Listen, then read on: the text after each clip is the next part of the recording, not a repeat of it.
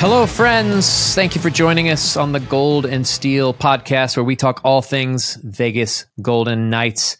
As usual, I'm JP. I'm here with my partner in crime, Ian. And quick summary of what we're going to talk about today. We're going to cover some big breaking news. The Coyotes' new arena proposal was rejected. We'll talk about that. We're going to talk about fan reactions to the Final Four in the Stanley Cup playoffs. We'll do a quick uh, review or wrap up of the Vegas Edmonton second round series, and then, of course, a series preview of the Vegas Dallas series, which of course means that Vegas got out of the second round. Ian, what do you think, buddy? They did it. They did, and it was uh, it was a bit touch and go. We were talking on the last cast about the fact of how important Game Five was going to be and what that led for Game Six. But Vegas did exactly what we wanted them to do.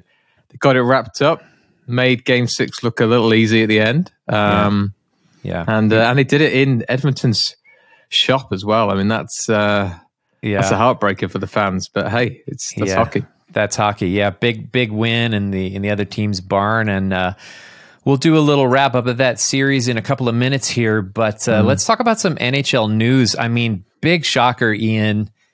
This just broke a few hours ago. And you and I have talked about this on this show a number of times, and we're both strongly opinionated about it. But it finally happened. the The Tempe, the citizens of Tempe, voted, and they rejected the public referendum for the Coyotes Arena and Entertainment Complex proposal. I mean, that's that's got to be it for them. They've got to. That's got to be it. What else? What other option do they have? They're, they've got to be relocating now, right? They have to. I mean, you know, look, we, we talked about it before. We knew this was coming. We we kind of highlighted this was a was a reality. Well, was a, a potential uh, outcome that has now become a reality. Um, and it's a resounding answer from the from the market that they don't want the team. And I think for Bettman to continue to push it like he has done, I think it was a poor move. We, when we talked about Bettman before, we said that he was staking kind of you know not his reputation because it's more than just what the happens to the Coyotes, but he was staking a lot on being able to turn this around and was adamantly and being very stubborn and saying, "Look, I'm this is what we're doing. They're staying in Arizona." Um, and all the cards were were going to be dealt when this when this vote went down. It hasn't gone the way they wanted. Um, I, personally, I'm glad, and the reason why I'm glad is not because I don't like the Coyotes. It's because I think the best thing for the franchise is just to reset, mm. to move somewhere else, change name, don't become the Houston Coyotes. Okay, just change name, restart, refresh. You've got an absolute ton of draft picks. You've got a perfect time to reboot your franchise, start again, um, and and that's what this needs. Know, the, the the answer is, is clear. I know the vote was close, but it doesn't matter. Like you're talking to someone who's in the UK. When a vote is done, it's done. You can mm-hmm. talk about maybe redoing it or whatever. It doesn't matter. It's done. It might if it was close or not, irrelevant. Yeah. The reality is, even if it was close and it swung the other way, that to me doesn't tell me you've got a great market. That mm-hmm. tells me you've got an indecisive market that's not sure whether they even want this sport. So I think it's time to move. Now, the question is going to be where do they move to? And lots mm-hmm. of people are going to think this is going to be Houston. I, I really hope it isn't. Um, I think Houston deserves a hockey team. I think they, they could easily house a hockey team. Uh, Texas is massive, um, and, uh, and, and having Dallas and Houston is going to be no problem whatsoever. But I, I kind of feel like Seattle and Vegas have proved that the expansion draft works. You know, it's it's it's a good system. It's proven to be successful. You've had a team that nearly made the conference final in their second year, a team that made the Stanley Cup final in their first year. Why on earth would Houston want to buy damaged goods? You know, so I think for me, they'll be looking elsewhere. And I, I also think Bettman kind of knew this. So Bettman was talking to other cities, but I'll tell you the two cities it won't be. Okay, this is my hot take. I can't reach the media board. If I could, imagine some flamey sounds. Okay, my hot take is this: it's not going to be Houston, and it's not going to be Quebec. So, Quebec fans, if you listen to this podcast, get that idea out your head straight away. I know you're all there going, yeah, but it's not going to happen. Um, it could be it could be Portland or something. I'm not saying it, it particularly won't be uh, Canada, but I, I, just feel like it's uh, it's probably going to be the US. And it's probably going to be the east side of the US. And I think they're just going to move them, and it'll be a, it'll be like what happened with Hartford, uh, what happened with the Winnipeg Jets, where they move and it's total rebrand. Mm-hmm. So new name, not something Coyotes. Yeah, total refresh. But mm-hmm.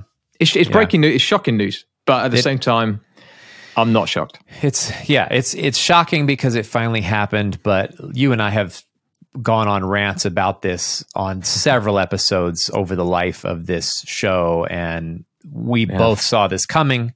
We both knew that this was a last last gasp for the team. Mm-hmm. I, I, think most people did. And yes. look, I, I, will say I, I, feel I feel bad for the fans. To, to if, if that's what ends up happening, if you lose your team, it's got to be a terrible feeling. Eh, I can only imagine in in their shoes if if the Vegas Golden Knights got shipped off to another city. So I, you know, this is not a mark on the fans by any means. But I mean, when a franchise is run that poorly for that long, it, I don't even know that it speaks to the market. It, the, the, this franchise is cursed with poor management. They've had, I think I read today, they've had seven different owners in what 25 years or 30 years, however long they've been around. Um, you know they they've been in financial trouble. The league had to come in and take over. They've they've never they've almost never ice a winning team.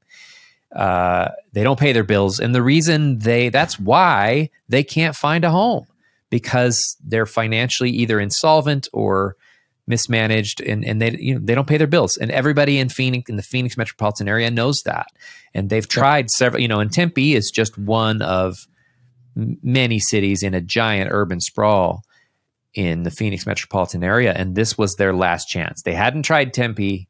So they're like, well, that's a good location. Let's give that a shot. But most of the other cities, the other small cities that make up the, you know, to medium sized cities that make up Phoenix, um, they don't want any part of it. And no. so, you know, if, if the fans are going to be angry, eh, you know be angry with with the management the ownership and i'm sure they are it's like i said and certainly not trying to rub salt in the wound it's really sad and but like you said it's now what i'm curious about is if they relocate that i'm assuming that automatically does that automatically mean a sale because if it continues to be the same ownership group and management then what will change right? It's a good question. How does that work? I don't know enough about it to know how that works. You know, it can it can be the same owner. Yeah. So they don't have to physically change owner to do it, but it would make sense to start again. I guess mm-hmm. the problem with that is will you find a taker? Because I think the yeah. only thing that's had a worse marketing campaign than the Arizona Coyotes is Bud Light. So yeah, it's, right. you know, like it's going to be, it's not an easy thing to just mm-hmm. get a new owner. And like, it's, again, you're kind of looking at do I take on the Coyotes or do I just pay and buy a new franchise from the start?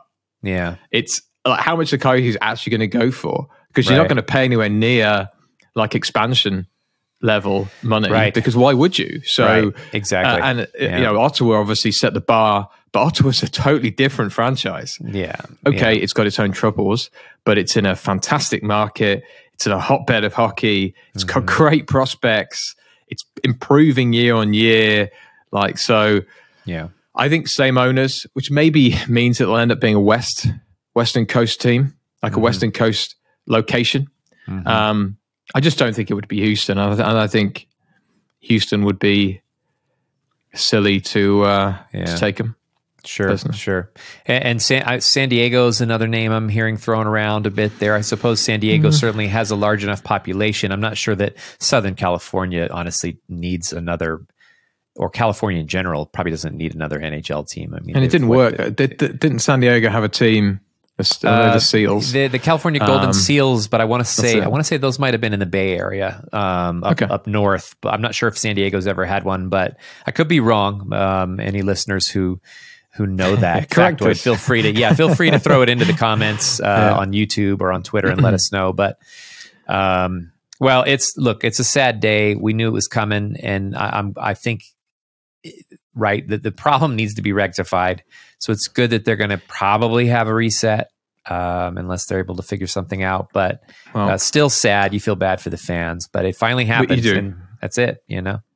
And we're not going to have any news for a while. The only thing that I'd noticed on here was that Bettman, his quote was that we're going to evaluate all options with the ownership group mm. and make a decision. So yeah. if if Bettman's Bettman's ace, he's a smart cookie, right? Like him or hate him, he's not stupid when it comes to business. Yeah. He's very savvy. Um, that's why the hockey is in such a good place right now financially, given COVID and everything else. Um, and he's going to wait until after playoffs. There's yeah. no way on this planet he's going to let this news story detract away from what has been a fantastic Stanley Cup playoffs in 2023. Yeah. So yeah, yeah, absolutely, and and I'm sure you can't tell me they haven't already discussed options. You, meetings have been had. This has been discussed for much. I mean, they've been. You always got to have a plan B, right? Yeah, they've been working up to this vote for a long time. So we don't know what's happening, but guaranteed, things have been already wheels have been turning and plans have been rolling behind the scenes for quite some time. So it'll be fascinating to see what happens there. Um, one other bit of news. It's not really news, but. It, uh, maybe an observation, but it's been a lot of talk around the league is disappointment from some fans and pundits, but particularly fans around the league, that the final four teams in the Stanley Cup playoffs are all in newer, non traditional hockey markets. Which is really interesting to me. I, I think I think the pundits and the league love it. It's good for the sport but I it's interesting. I'm I can't really. It's hard for me to know what to make of that. I, I think some of that is Canadian pride that the last Canadian team is out, and so there's a little bit of soreness and bitterness there. You know, Canadians kind of pull together for whichever Canadian team is left.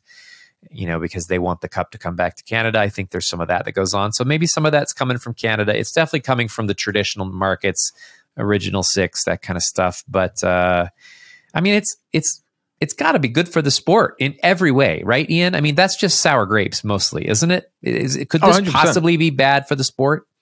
No, no, it's 100 percent sour grapes. I mean, the I, I get the, the, Canadian thing, and this is where I annoy like all of our Canadian listener base. But yeah, so uh, it is like it is what it is. It is what like, it is. You can't yeah. have parity in a league and then complain that the same teams don't get to the final every year. Like yeah. I, I don't, I don't get the argument for this. I, I want to be in a league where all 32 teams have a chance of winning the cup at some point in time. Not the same mm-hmm. time. Let's be realistic. You're in a window, you're out of a window. I mean, look at the Chicago Blackhawks. you're very much out of a window, but they'll get back into it. And that's the whole reason of parity is that if you draft well, you have good free agent signings as an ownership group and a management team, you do the right things on and off the ice, you have a chance of being successful. So mm-hmm. I want to see all 32 teams have that chance at various times. And that means you're going to have cycles where, you know, it's Vegas and it's Dallas. And look, Dallas are a prime example of a management team. And uh, this is going to, we'll talk about this a little bit later, I suppose. But Dallas haven't really had any like standout first round picks for ages. They haven't tanked. They've done a very good job of actually just staying in their window mm-hmm. and, and drafting smart. And, you know, hats off to them. This is the second Well, stand at least the second conference final they've been to in a couple of years. Yeah, uh, they got to the Stanley Cup final. Um, yeah. I can't think when, but um, 2020 did. Yeah, thank you. Uh, I'm out, but I'm only a stats guy. I can't even remember that. Jesus Christ! Um, but the you know, and then on the East Coast, Florida in the in their conference final. That's fantastic. That's yeah. what, they, they've been in the shadow of their like the little brother mm-hmm. of, of Tampa Bay for, for, for years now. Um, almost a joke as a franchise at certain points. They've had to rebrand and all on all on all kinds. They've looked like they were going to relocate at times. Mm-hmm. I think it's fantastic, and I think if fan bases don't like it, you know, just don't be so sour, man. Just yeah. accept that it's not always your team every year. Would it be great to see a Canadian team lift the Of course it would. And yeah. everybody thought it was going to be Calgary this year mm-hmm. but they didn't, and that's yeah. just life. Yeah, that's how it goes. And I, I felt particularly, and we're we're going to come up to this next, and it's probably a good. This is a good way to transition to this. Actually, felt a lot of pushback from not just Edmonton fans, but just generally Canadian pundits and experts on Vegas's victory. It was really interesting, and and I'm just going to say this quickly. I'm not going to uh, obsess about it. I posted about it on Twitter and it got a pretty big response. But there was the Sportsnet broadcast in the wrap up after game six. One of the pundits, former player, said something to the effect of, Hey, if you run the simulation over and over again, Edmonton's going to win, you know, at least half the time and probably go on to win the Stanley Cup. Uh, to me, that is that is just the most absurd thing I've ever heard a national pundit say about mm. a sports result. That's kind of like um, it's pointless. It's yeah, it's kind of like kids in the backyard playing sports saying "do over." I wasn't ready. Like I don't know. I and and I know some of that is it's a Canadian broadcast, but and fair enough, you got your teams that you're pulling for, but um, but I really felt that bias towards the newer teams in the league. You know that sort of lack of respect, like I mean, it, it is what it is, but but let's do a little wrap up on the series, on the Vegas Edmonton series. Um, yep. They did it in six, and uh, ultimately, I mean, Ian, what do you think the difference was? I have my thoughts on what the, the difference was ultimately for Vegas, and a lot of that was five on five. But what did you see? What was the difference maker for them? Uh, oh, clearly, it was because the simulator was broken. um, because I completely just, and you know what? That's the one thing. Just flicking back to that for a second, mate. Because uh, as a Brit, watching American sports. I find the punditry nauseating at mm. times. Yeah. You know, everybody's amazing. It's like watching Lego, yeah, know, that Lego song, like everything is awesome. Everything is like, awesome. every, like, it, you know, team can be losing six, they're like, oh, but man, they tried so I'm like, oh, for yeah. God's sake, just say their crap. Yeah. But they won't do it. So yeah. I'm not surprised. And the bias between home and away commentary is insane. Yeah, absolutely insane. Oh yeah, and you don't yeah. get that in, in English sports because you, you, don't have punditry is supposed to be unbiased, yeah. but informative, and that's the way that it works in the UK. Right. Yeah. Um, but yeah. so I, am not shocked with that, but I am a little bit disappointed with those comments because I completely disagree. I feel like the difference in certainly in the last couple of games is that Vegas kept the penalties in check. They did what you know. Okay, they gave some away, but you could see the way the fans were reacting in game six when they got a penalty, mm-hmm. how frustrated they were there wasn't more. Yeah. And Edmonton's game plan of just piss Vegas off so that they give up away a penalty wasn't working. Yeah, that stopped working. you know, Vegas got yeah, wise exactly. to it. Yeah. Yeah. Big factor. Big yeah. factor. Well, it's interesting what you say about the pundits because, of course, you know, in, in, the United States, and I'm not sure how it is in the UK, but in the US and in Canada, you know, we have there's two different kinds of broadcasts, right? We have regional broadcasts and then we have national mm-hmm. broadcasts, and and of course, regional pundits, regional broadcasts, you expect a degree of bias towards the home team. That's pretty standard. Yeah. We we expect that here. It's the national broadcasts that are supposed to be neutral generally we expect them to be neutral. And that Sportsnet broadcast where he made that simulation comment, that was a national broadcast in Canada. It was not Edmonton's regional team. At this point in the playoffs, the regional teams, the, the regional broadcasts stop after round one.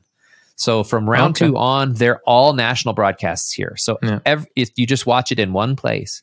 So and in Canada, of course, they have their own sometimes their own broadcast teams, their own studio analysts. But um, so I get the bias was more Canadian than it was team based. You know, I think all of those guys and and it's McDavid, right? The league loves McDavid, and they were all, but but that yeah, that's just one of the most ridiculous things I've ever heard. It's a it to, to, have a national pundit kind of discrediting Vegas's victory by saying, "Well, it could have gone either way." It's like they beat him in six, yeah. and the final score on Game Six was what five two, I think. Um, uh, yeah, and it could, could have so, been more, to be honest. I mean, could it have gone either way? It could have gone either way Is like a game seven in OT, a lot of close games. Like, well, so like Vegas, uh, Edmonton was Vegas is like they had that stranglehold and they finished it off. That's what happened. Yeah. Um, Dallas Seattle, yeah, of course, that could have gone either that way. Could have gone either way. You know, a couple yep. of little bounces. The first goal, for example, that Roope Hintz scored. Mm-hmm. You know, a mm-hmm. little breakaway, but a breakaway that kind of came from a bit of a tussle in the, neutral zone. Guy gets right. away, gets a goal.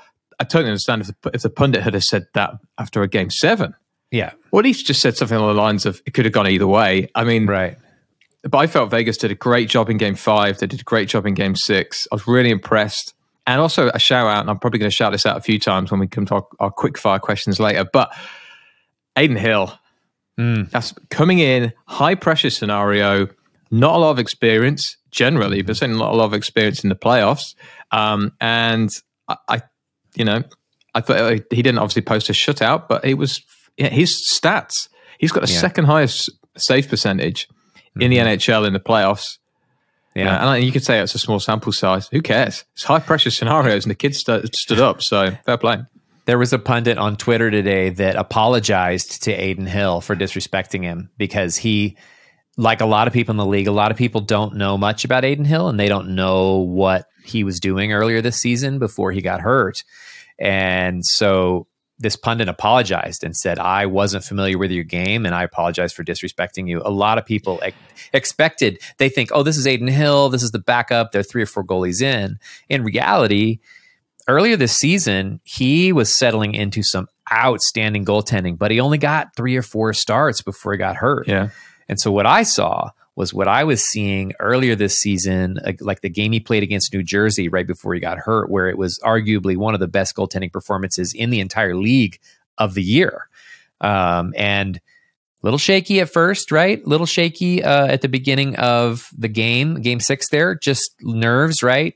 Hostile barn. It was a kind of a loosey goosey yep. start. But once he settled in, and I think the, the, the goalie coach for Vegas is doing a great job as well. He has this. I mean, he's very calm in the crease, very positional. He's a big guy. Like it was impressive to watch, and I so I feel I have confidence in in Hill going into this next series. But um, but no, I totally agree with you. He he was solid. And um, before we move on to the to the conference final here, you know what happened with Edmonton? Where did where did they fall short? of course, everybody's been talking about this, but you know, I was nervous fa- about Vegas facing Edmonton. Uh, uh Edmonton yep. looked like a scary, dangerous team to me, and they are. But where did they fall short? I mean, for me, ultimately, defense and goaltending. There's a, you can pick on a few things, but ultimately, what cost them in the last few games of the series was defense and goaltending, to my eye. But what do you think, Ian?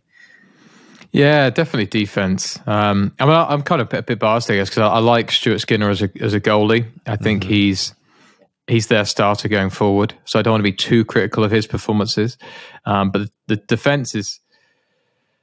I'm not a big. I'm not a big fan of. it. I think it's something that, that Ken Holland needs to work on because mm-hmm. it's there, were just just it's just not strong enough. But then they've got a similar problem to other teams. You know, they've got like what nine, nearly ten million sunk in Darnell Nurse. Mm-hmm. Uh, it makes it hard then to, when you've got yeah. X amount of million sunk in McDavid and Draisaitl to start mm-hmm. getting a really straight. You know, if you're going to be that offensively minded, you're probably going to have to sacrifice a bit of decap. So yeah, I, I felt like they lost it because they just don't have depth. You know, I know right. that the Vegas, the Vegas, we kind of talked about Vegas's depth beforehand and I know one of the comments you made was that Edmonton fans are adamant they were they were deep all the way through. I just don't think they are, and I think there's a lot of kids because it has to be a bit like Toronto. There has to be kids because mm-hmm. otherwise the salary cap situation doesn't work. Yeah. So you got people like McLeod who who didn't play poorly, but McLeod's not got NHL experience.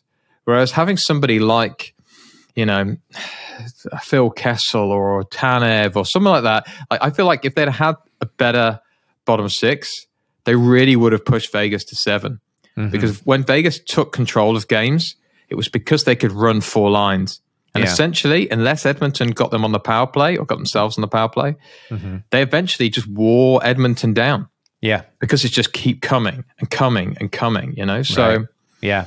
Well, and it's interesting too, yeah, even if you, you know, and there there were some some Twitter users, some Edmonton fans who posted some stats and stuff. And the regular season stats do show that Edmonton has some good depth, but depth doesn't matter if you don't play the depth, right? So that's another thing that that Edmonton doesn't play that style of game. Like you may have some depth in your third and fourth lines, but you don't roll four lines.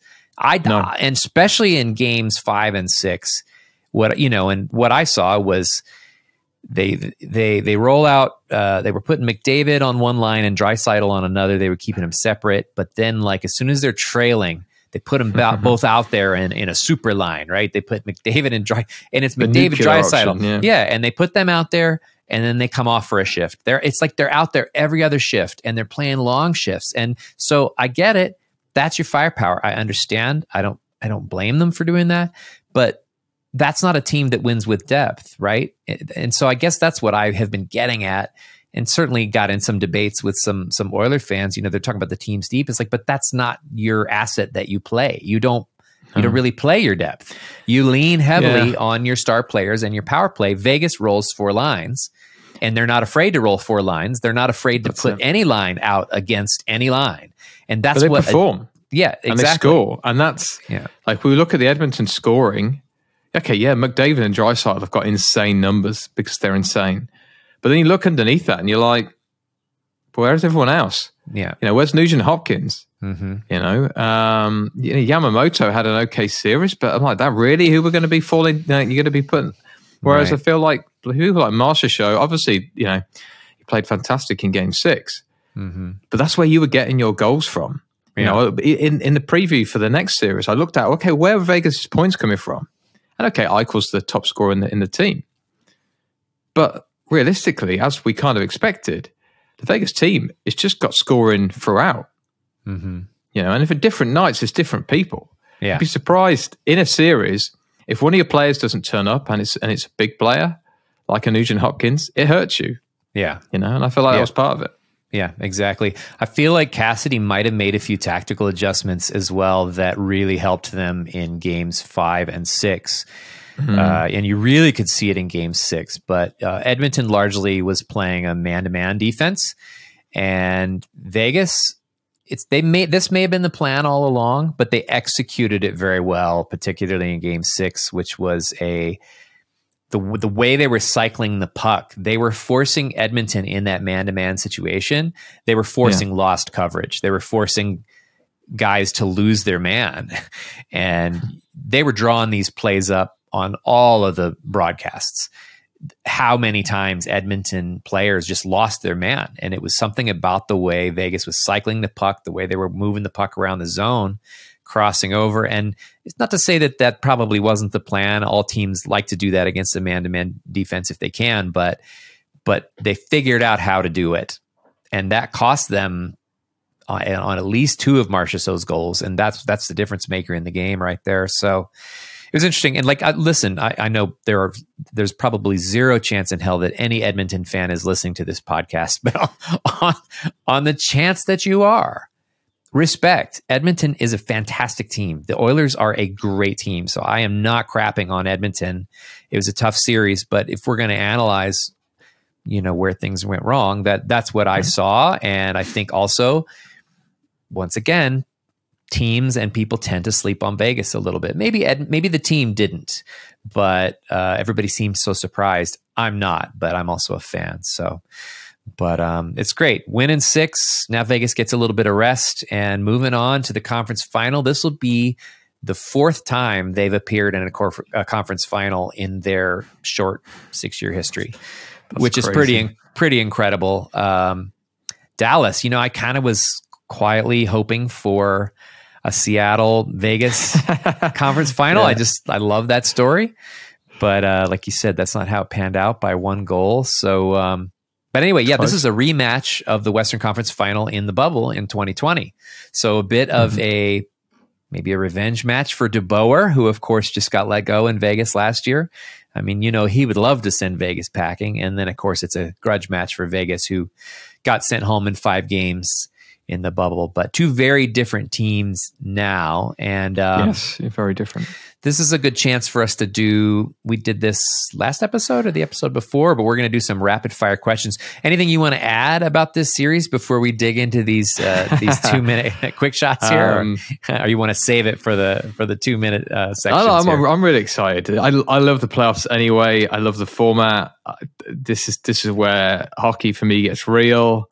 Um, Vegas Dallas is a fantastic matchup. Seattle Vegas would have been interesting because I think it's mm. two very, very different teams. I think there's a hmm. lot of parity between Dallas and Vegas, which will make it interesting, but makes it um, a different kind of cocktail than what we would have got if it was if it was Seattle there. Um, no, like I think you know, like you said, I, would forgot about the bubble, but that again proves how successful uh, Dallas have been. Mm-hmm. Um, and nobody's sleeping on this matchup tell you that. Nobody's sleeping on this because no. everybody knows this is this is two. This are these are the two Western Titans. You know, Edmonton w- uh, would have been in that mix as well. I'm with you.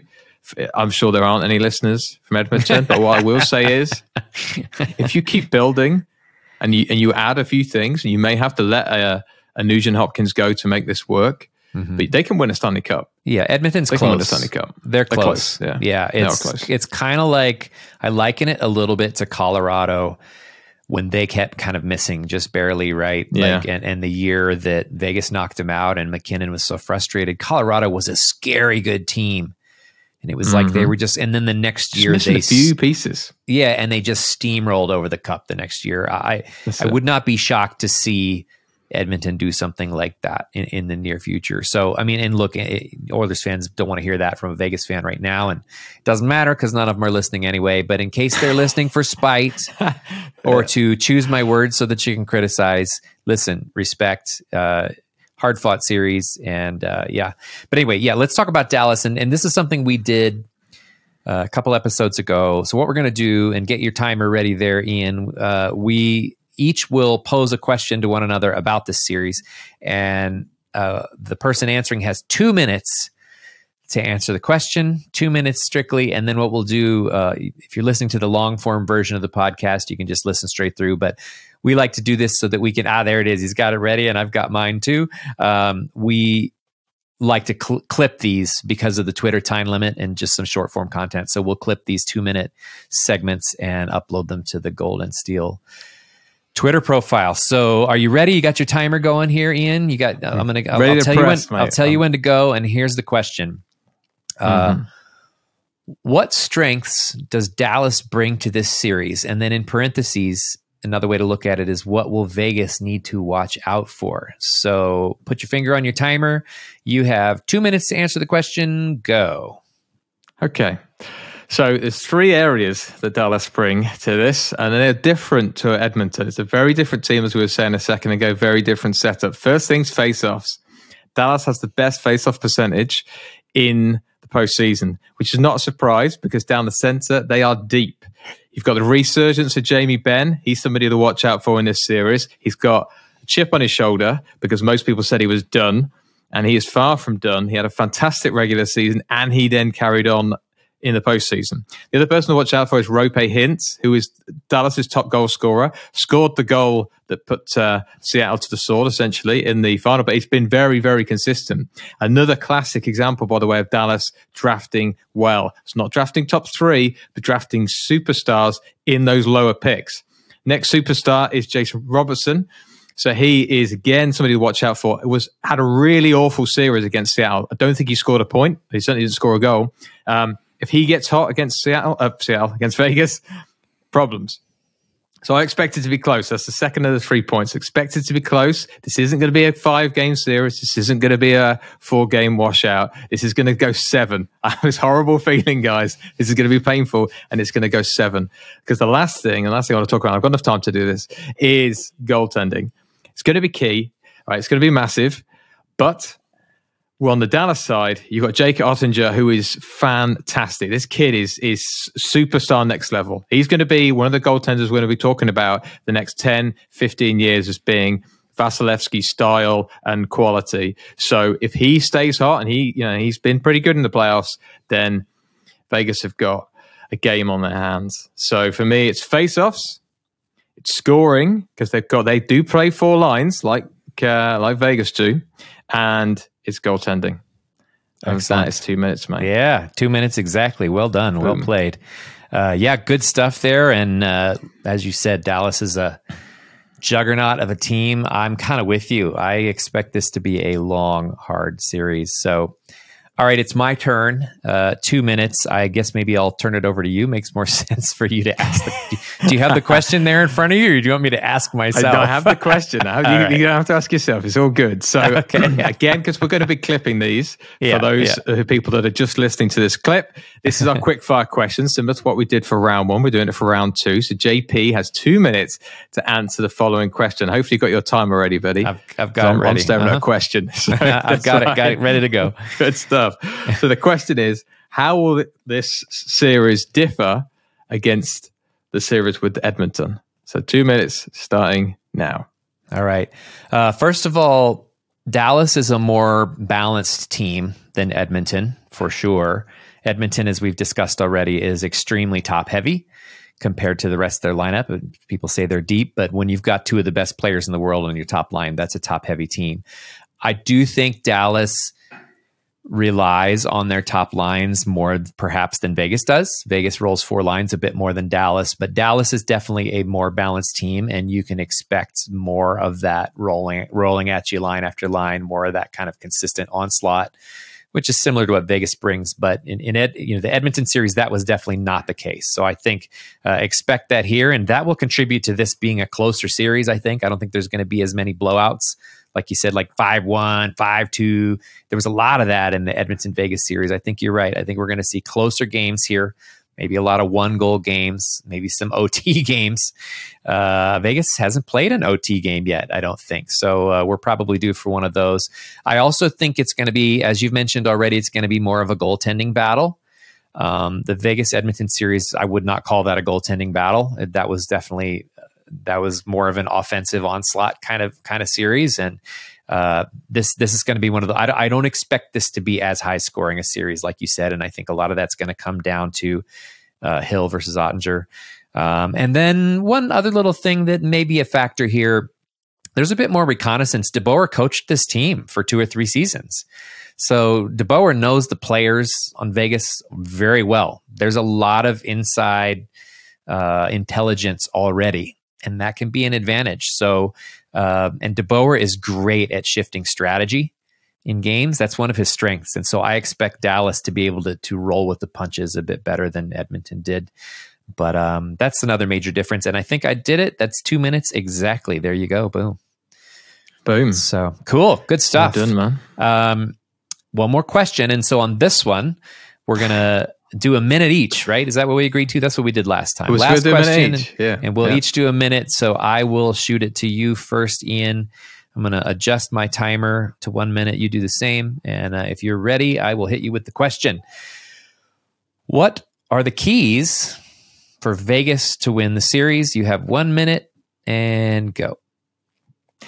Okay, so we're going to keep with the same theme. So, goal is Adin Hill needs to stay like he's doing at the moment. He needs to stay healthy uh, and he needs to stay performing well because it is going to be a goalie battle, as you rightly said in the uh, previous question. Um, the other one is face off. They've got to win the face off. The centres have got to play. They can't be getting chucked out and then the wingers come in and we start losing easy face offs because it's not going to be the power play battle that we saw against Edmonton, but it is going to be a possession battle against uh, Dallas. And that means that you've got to keep possession, win those face-offs. That's really, really important. And then the other area, and this is one we haven't really talked about in these two other questions, as physicality. Dallas are not a weak team. They're they're they're not seen as being a massive, massive team, but they've got some big guys, and they don't have a problem hitting, and they don't have a problem playing that physical board game. So that's something that uh, Vegas have to be really, really conscious of. Is is that physical level? Excellent. That's the three, man. All right, there's your one minute. I'm going to start my one minute right away. Um, so I will say uh, Eichel needs to keep doing what he's doing. I was looking at a stat earlier today. Uh, Vegas are seven and zero in the postseason when Eichel scores, and they are one and three when he doesn't. I don't think that's an accident. Fortunately, Eichel has been dialed in. He's acted like he's been playing in the playoffs for years. I haven't really seen uh, any jitters or adjustment from him. He's he seems really comfortable. So he needs to keep doing what he's doing. Another thing to bear in mind is uh, Dallas has lost five games. Vegas has lost three. Dallas has played 13 games. Vegas has played 11. That means there's been more rest built in there for Vegas. Dallas is more than likely a little more tired, a little more fatigued, a little more beat up, and we know the playoffs are a battle of attrition. So they need to wear Dallas down and take advantage of the of the fact that when you go on a deep run like this, Players are hurt, they're tired, and Vegas has the advantage. They're healthier and more rested for sure. That's one minute. Those are the keys. Good stuff, Ian. Um, wow, I I'm pretty pretty pumped that Vegas has gotten this far and gotten this far in five games and in six. I mean, uh, they're in a. I mean, doing well, man. The, going back to what I was saying there too, they're they're very healthy. I mean, they're pretty healthy for, for this far in. I know, right? I, I don't want to jinx it exactly. But I mean, uh, hardly any players. No, you're right. They are. Other than time. Obviously. Yeah, Brossoit yeah. was the was a loss, um, but yeah. then Adin Hill stepped up, mm-hmm. so it hasn't felt like a loss. I think that's why some you know if you're talking to most fans, they probably forget he got injured because yeah. yeah. Adin Hill just kind of stepped in and it, it carried on through. But, right, right. Um, yeah. Uh, look, for a team that wasn't even classed as being a contender, and those that follow us on Twitter know that I tend to rant about a few things on Twitter, um, you know, but the from a hockey sense, it's few or three times I've said the fact that the Athletic, the NHL.com as well, some of the other um, punditry outlets were quite adamant that Vegas were not a contender in this season throughout mm-hmm. the whole season. Yeah. Even when they looked like they were going to win the division and the Western Conference is still was seen as this, yeah, but when it comes down to it, they're not going to last. And and they mm. have. So yeah. I think it kind of fits well with Vegas being the not an underdog as such, but almost being discounted. Yeah. It kind of fits with the misfit mantra. Right. So yeah. Yeah. Definitely. Yeah. Rolling they love they love being the underdog and Vegas's style of play and the way the team is built. It is one of those teams. It's, it can be easy to sleep on them, and I think Vegas is just fine with that. And actually, yeah. it's funny because I think that attitude from the rest of the league, from the pundits, from the other fans, I think that fuels the players. I think they love that. In fact, Zach Whitecloud was being interviewed by one of the Vegas press, like one of the, the press hired by the team. It might have been Gary Lawless. Somebody asked him. I heard this on on Vegas's actual podcast, on the team's podcast the other day. But one of them was interviewing Zach Whitecloud. You know, a lot of people haven't and said something to the effect of, you know, a lot of people haven't given this team credit. A lot of people think that this team is was going to get blown out by the Oilers. This was before the series started, and Whitecloud's response was perfect. They love it. They love being underestimated. They love being the underdog and they love it when everybody says that they're not going to win. It gives them more fuel to to play their best and so and I think even the fans are sort of embracing that attitude. That's part of Vegas's identity is sort of an against all odds kind of team yeah. and um, I think it's a good thing. It's interesting though. I watched a little snippet from the Steve Dangle podcast earlier today, and two of the of the three guys on that panel, Steve Dangle being one of them, uh, but his you know his two uh, kind of sidekicks that are on that show with him, they both chose Vegas to win the cup. So wow. And these are, you know, these are like hardcore Canadian dudes. Like, so somebody's recognizing it, right? Like by this point, people see that Vegas, you know, and there's only four teams left, right? It's anybody's cup at this point. But, how can you know? Yeah. But I thought I thought that was a little bit refreshing just to see that, and you know, whatever. We don't need the respect from the rest of the league. The, when Vegas does finally win the cup at some point, uh, the, the rest of the league will have no choice. So, right, the the cup makes everybody year. shut up. yeah, could, could it be could be this year exactly. What if what was Foley's thing? Was it like uh, playoffs, playoffs in three, playoffs in six? three, cup in six, exactly. And and he obviously playoffs in one, saying. but this is the year exactly. So it's exciting stuff. We'll, we'll see how things go, and for our listeners, the next time we come to you, we will likely be a couple games into the series. I'm guessing by that point, two or three games in, depending on when we record and release.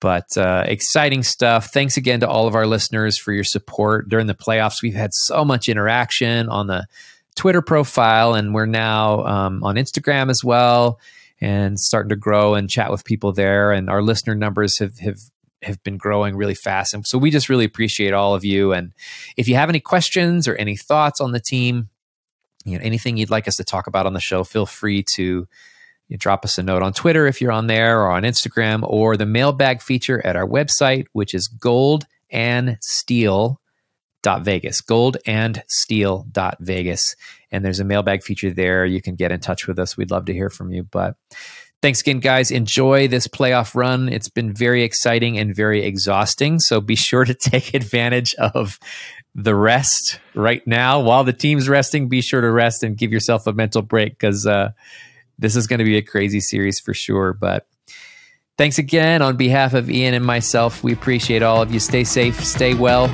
We'll see you next time. Bye bye.